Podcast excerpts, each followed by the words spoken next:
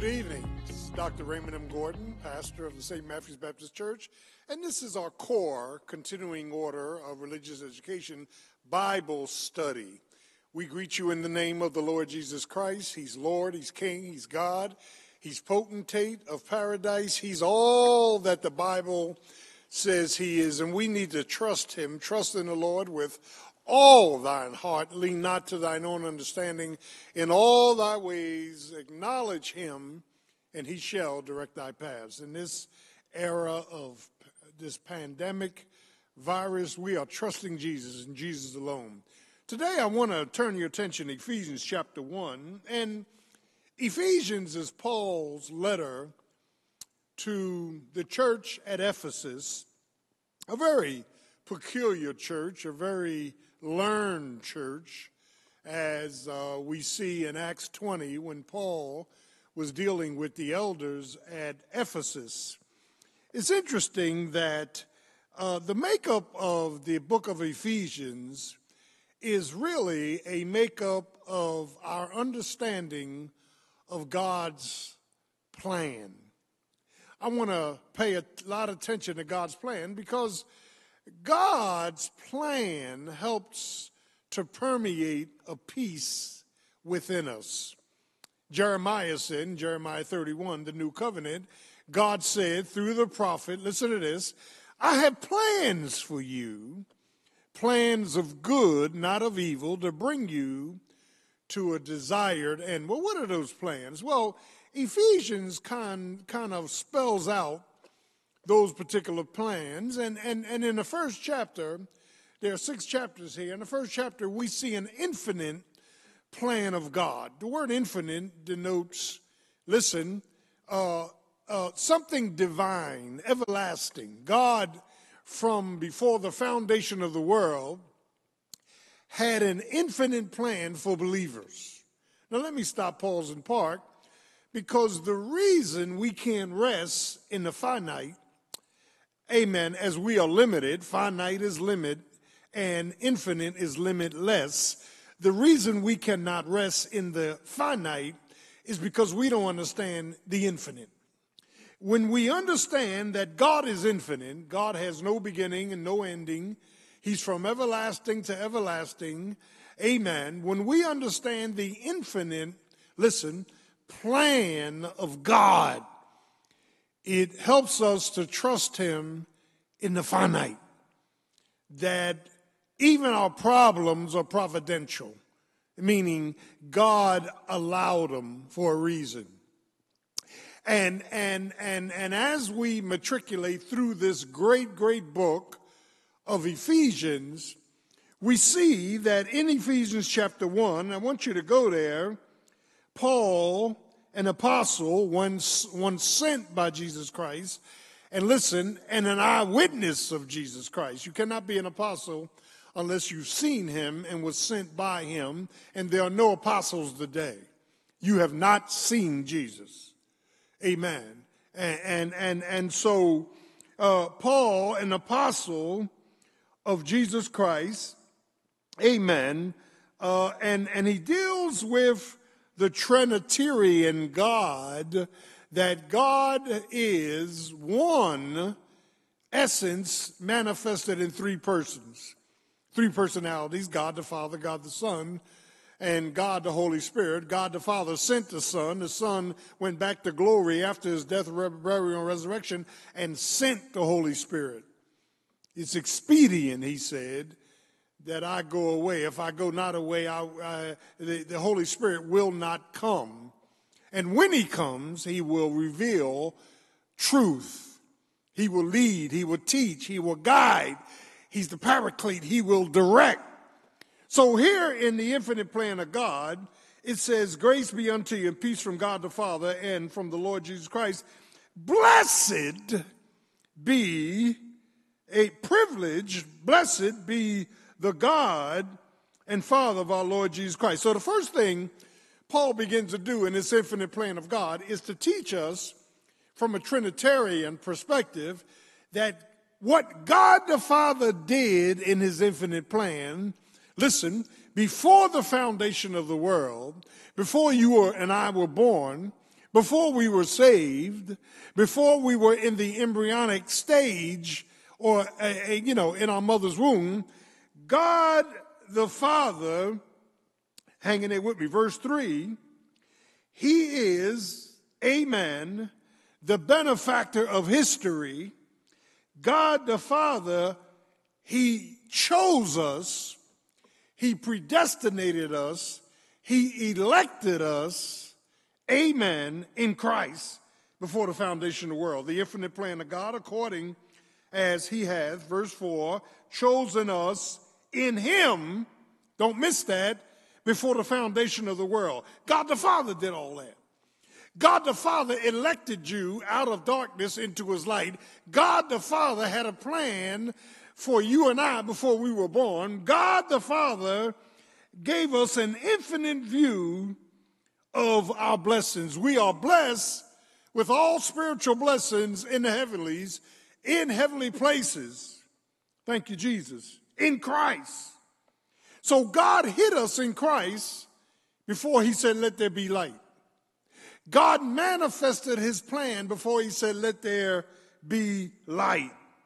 According as he hath, verse 4, amen, and before the world was, and having predestinated us, pre is before, destination is where we're going, God determined where we were going before the world was made.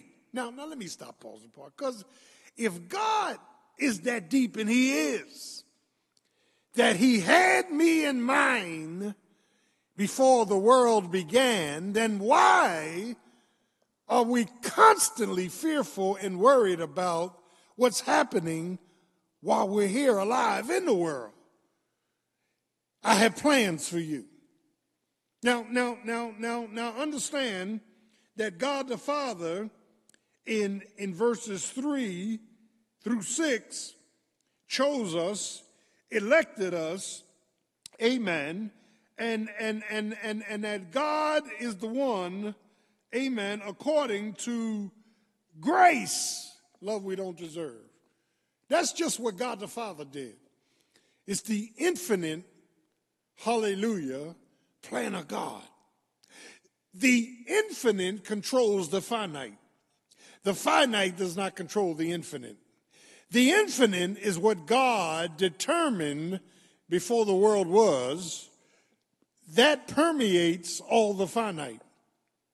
So who and what I am today is controlled by what God had already predetermined. Lord have mercy. That's what God the Father did. And then in verse 7, he shows us what God the Son, the Lord Jesus Christ, did from verse 7 and 8 and 9. We see, and I don't want you to miss this, Ephesians 1, that it says, in which, amen, we have redemption purchased out of the marketplace of sin through the blood of Jesus. Hallelujah.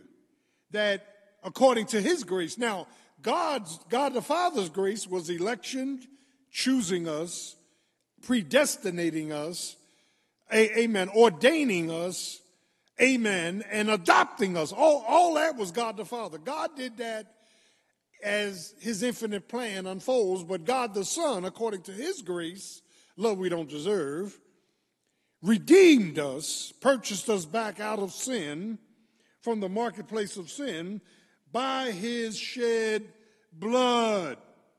Hallelujah. And the Bible says that not only did he redeem us, but amen, he intercedes for us, having made known unto us, listen, the mystery of his will.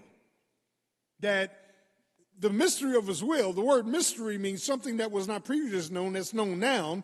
God unfolded to us, if you will. God progressively gave us knowledge of his will. As we are saved and as we come under the inspiration of the Holy Spirit, as the Paraclete imparts truth to us, we see that according to the grace of the Son, Jesus Christ. People, there are some denominations, there are some faiths that don't believe in the Trinity. Well, that's unbiblical. God the Father sent the Son sent the Holy Ghost. God said in Genesis 1:26, let us, plurality, make man in our image. He wasn't talking about angels. Angels have no creative power. He was talking about the Godhead. Isaiah chapter 6 said, who will go for us? And Isaiah answered, here am I, send me. The us is the Godhead. God the Father, God the Son, God the Holy Spirit. One God manifesting himself in three persons. And we need to understand this infinite plan of God. And then finally, when you get to verse 12 of chapter 1, he deals with the ministry of the Holy Spirit. And the ministry of the Holy Spirit, amen, is that he endows us. He, amen, comes in and lives with us as the earnest, as a down payment. And, hallelujah, he teaches us, he directs us, amen, and he transforms us. And so Paul is dealing with the infinite plan of God. What a plan. That this plan, amen, was for the foundation of the world. And in this infinite plan, and I want you to hear this, is God's favor. In this infinite plan, listen, is not only God's favor, but he even gives us faith. Ephesians 2:8-9, we'll get there. For by grace, love we don't deserve, are we saved through faith, and that faith is not yours. It's a gift of God, lest any man should boast. We see this infinite, eternal plan of God. Now, there are two words when God gets to the wisdom of God that Thelema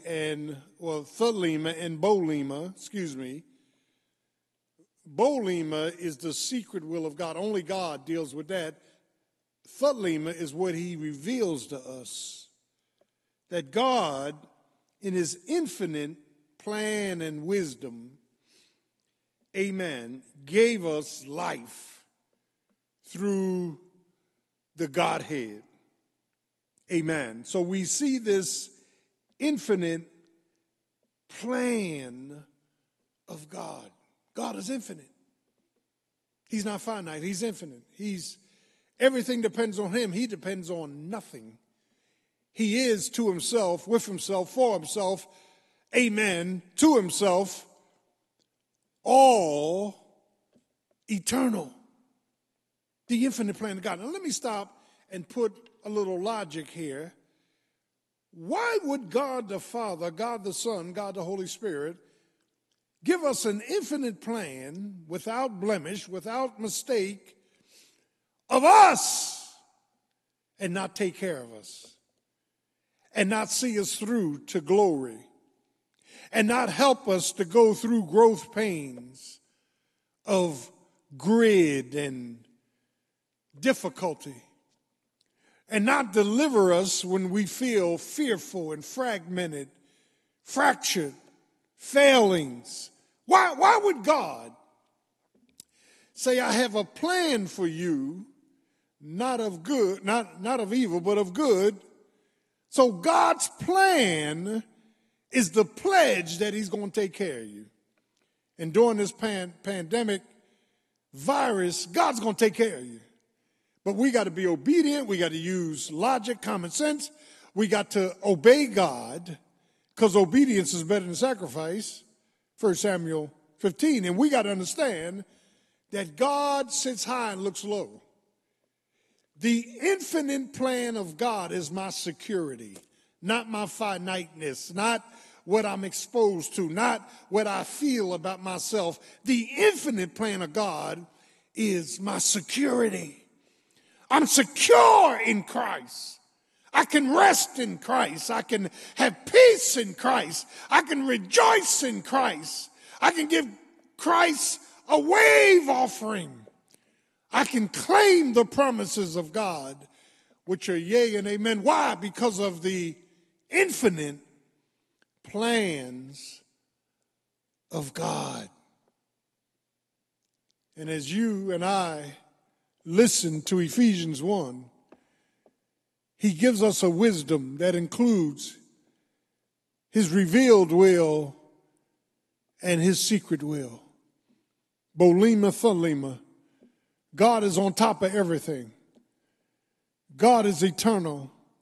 He spoke things into existence, and they came to be. Ex nihilo, he spoke the word and made something out of nothing. Hallelujah. He is the infinite God, and we need to worship him as the infinite God. He's the all-wise God. He's the all-powerful God. He's the all-knowing God. He's infinite. He cannot make a mistake. He cannot fail. He is the God of Ephesians chapter 1. He is the God of the book of Psalms. He's the God of the book of Job. He's the God of the book of Genesis. He spoke, and all things came into existence. You and I have an existence in Jesus that was already spoken into existence before he said, "Let there be light."